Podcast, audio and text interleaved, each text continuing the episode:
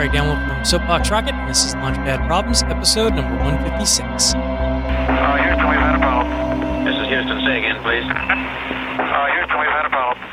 Today we're going to talk about magical devices and what device do you have, or I guess even consider it a service if you want, a device or a service that you have or have access to that would be the most magic or most magical to somebody in the 1200s. Um, why the 1200s? I just picked a random year. Um, but if you think about it, you, you know, a lot of times we would jump right to, oh, my phone, my iPhone would be the most magical device. I can pick it up and talk to anybody in the world that I want to. But if you think about it from a person in the 1200s perspective, then you're almost going to say, or they would say, why would I want to talk to somebody on the other side of the planet?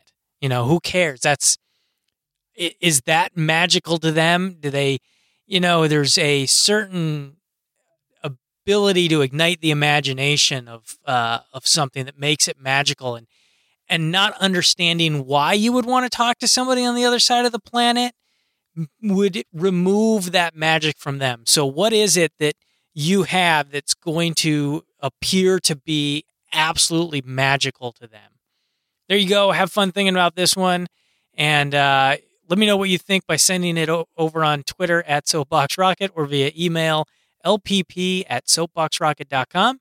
And if you like the show, head over to our website, lpp.soapboxrocket.com, and share that website with your friends so they can listen to the show too. Thanks.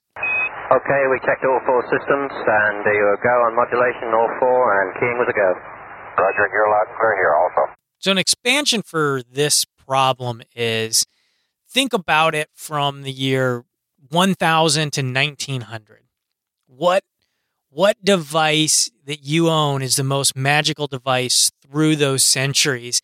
And is it the same device or is it not? For you know, for the reasons I, I talked about before, someone in the 1200s may not be impressed with the ability to call anybody in the world, but somebody in 1800 uh, may, or or even back maybe in the 1400s, you know, maybe the ability for Christopher Columbus to call back to Europe and say he discovered uh, the East Indies would be of something that they could understand as as we start to go, or or Magellan being able to call back and uh, tell the world where he's at. Maybe now people start to understand it, so that ma- that does become more magical than whatever you had came up with for the person from the 1200s.